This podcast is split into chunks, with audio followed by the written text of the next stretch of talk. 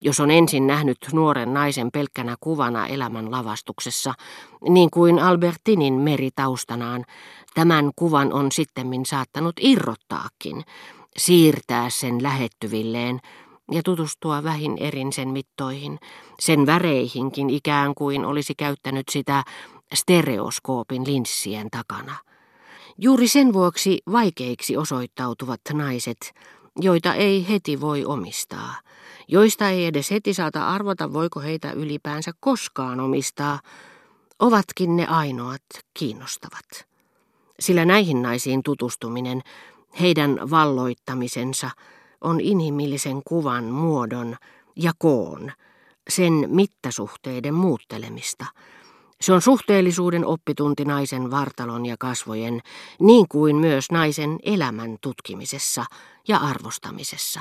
Naisen, joka on kaunis katsella, kun hän taas siirtyy paikoilleen ohuena siluettina elämän lavastuksessa. Naiset, joihin tutustuu parittajan talossa, eivät ole kiinnostavia, koska he pysyvät samanlaisina, muuttumattomina. Toisaalta Albertinilla oli myös ketjuna ympärillään kokonainen merellisten näkymien sarja vaikutelmineen, jotka olivat minulle aivan erityisen rakkaita. Minusta tuntui kuin olisin tämän nuoren tytön poskella suudellut koko Balbekin hiekkarantaa. Jos te tosiaankin annatte minun suudella teitä, haluaisin siirtää sen myöhäisempään ajankohtaan, valita huolellisesti sopivan hetken, mutta siltä varalta, että te unohtaisitte, että annoitte minulle luvan, minun on pakko pyytää teiltä lupalappua yhteen suudelmaan. Pitääkö minun allekirjoittaa se? Mutta jos minä sieppaan sen suudelman nyt heti, niin saanko minä silti vielä myöhemminkin yhden? Huvittavia nuo teidän lupalappunne. Saatanhan minä niitä teille tehdäkin silloin tällöin. Vielä yksi kysymys, jos sallitte. Balbekissa, tiedättehän, siinä vaiheessa, kun me emme vielä tunteneet toisiamme, teillä oli usein silmissänne säälimätön ja viekas ilme. Mitä ihmettä te oikein sillä hetkellä ajattelitte?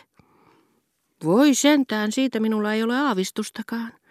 Kuulkaa, minäpä autan teitä. Eräänä päivänä teidän ystävänne Giselle hyppäsi tasajalkaa tuolin yli, jolla istui vanha herra. Yrittäkää nyt muistaa, mitä teidän mielessänne juuri sillä hetkellä liikkui. Gisellen kanssa nimenomaan me olimme vähiten tekemisissä. Hän tavallaan kuului eikä kuitenkaan kuulunut meidän ryhmäämme. Minä luultavasti ajattelin, että hän on huonosti kasvatettu ja rahvaanomainen. Siinäkö kaikki? Olisin kernaasti ennen suudelmaa halunnut täyttää hänet uudelleen salaisuuksilla ja arvoituksilla, joita hän mielestäni hiekkarannalla ennen häneen tutustumistani edusti. Tavoittaa hänessä maisemat, missä hän sitä ennen oli elänyt. Näiden tilalle saattaisin ainakin, ellei niitä tuntenutkaan, ujuttaa meidän yhteiset Balbekin muistomme, aaltojen loiskeen ikkunani alapuolella, leikkivien lasten huudot. Mutta antaessani katseeni liukua hänen poskiensa ihanilla rusottavilla kunnailla, joiden loivasti kaartuvat rinteet päättyivät hänen kauniitten kutriensa ensisuortuviin, mustiin hiuksiin, jotka valuivat kiemuraisina vuorijonoina, kohosivat siellä täällä teräviksi jyrkänteiksi ja levisivät aaltoileviksi laaksoiksi. Mieleeni kohosi väkisinkin, vihdoinkin. Vaikken siinä Balpekissa ollessani onnistunutkaan, saan tutustua tuon tuntemattoman ruusun Albertinin poskien makuun. Ja koska ne väylät, joiden kautta me olemassaolomme aikana ennätämme ihmisiä ja tapahtumia kuljettaa, eivät ole järin lukuisia, saattaisin ehkä pitää omaa elämääni tavallaan täyttyneenä, kun viimeinkin irrotettuani ensin kaukaisista kehyksistään kukoistavat kasvot, jotka kaikkien muiden joukosta kerran valitsin, saisin tutustua niihin huulieni välityksellä. Ajattelin näin, koska uskoin, että huulienkin välityksellä voi tutustua. Ajattelin, että kohta tulisin tutustumaan tuon lihallisen ruusun makuun, koska mieleeni ei ollut juolahtanutkaan, että ihmiseltä, joka ei sentään ole yhtä alkeellinen kuin merisiili tai valaskala, puuttuu sittenkin tietty määrä aivan oleellisia elimiä, Hänellä ei nimenomaan ole yhtään sellaista, jota saattaisi käyttää suutelemiseen. Tämän puuttuvan elimen hän korvaa huulillaan, joiden avulla hän ehkä pääsee hiukan tyydyttävämpään tulokseen, kuin jos hänen olisi pakko hyväillä rakastettuaan sarvilla tai syöksyhampailla.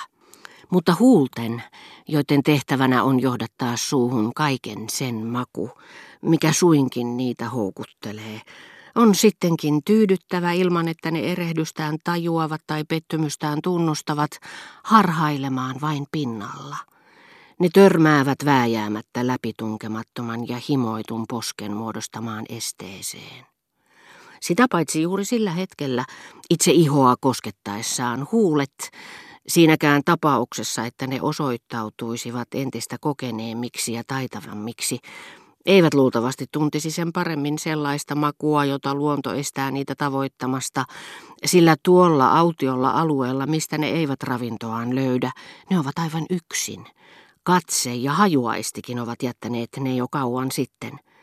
Ensin sitä mukaa kuin huuleni lähestyivät poskia, joita katseeni oli kutsunut niitä suutelemaan, tuo samainen katse sai paikkaa vaihtaessaan näkyviinsä uudenlaisia poskia.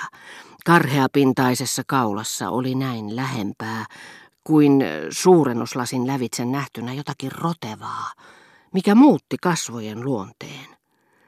Vain valokuvaustaiteen uusimmat sovellukset, jotka latistavat katedraalin juurelle talot, jotka meistä niin usein läheltä katsottuina näyttivät yhtä korkeilta kuin sen tornit, marssittavat kuin sotaharjoituksissa rykmenttiä rivissä, hajallaan, ryhmissä, samoja monumentteja, siirtävät vierekkäin molemmat Piazettan pylväät, jotka vielä äsken olivat niin kaukana toisistaan, työntävät loitommalle lähellä sijaitsevan saluuten ja onnistuvat asteittain kalpenevaa taustaa vasten mahduttamaan mahtavat maisemat sillan kaaren alle, ikkunan kehyksiin, etualalla seisovan tumman puhuvan puun lehtien lomaan, kehystämään yhden ja saman kirkon vuoron perään kaikkien muiden kirkkojen kaariholveilla, saattavat mielestäni yhtä suuressa määrin kuin suudelmakin nostattaa jostakin, minkä me uskoimme näkevämme lopullisessa muodossa,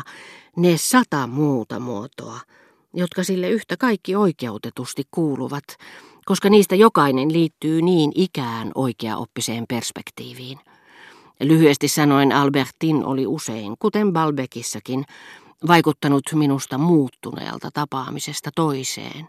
Nyt sen sijaan ikään kuin kiihdyttämällä huippunopeuteensa ne väreissä ja mittasuhteissa tapahtuneet muutokset, joita me jossakussa kerta toisensa jälkeen panemme merkille, olisin halunnut mahduttaa ne kaikki muutamaan kiitävään sekuntiin, luodakseni kokeellisesti uudelleen ilmiön, joka voi tehdä jonkun henkilökuvasta niin peräti vaihtelevaisen, vetääkseni toinen toisestaan kuin kotelosta kaikki tähän kuvaan sisältyvät mahdollisuudet. Huulteni lyhyellä matkalla hänen poskiaan kohti silmissäni ehti vilahtaa kymmenen Albertinia. Tästä nuoresta tytöstä oli tullut jumalolento, jolla oli lukemattomia päitä, Viimeksi näkemäni väistyi aina uuden ja erilaisen tieltä, kun yritin sitä lähestyä.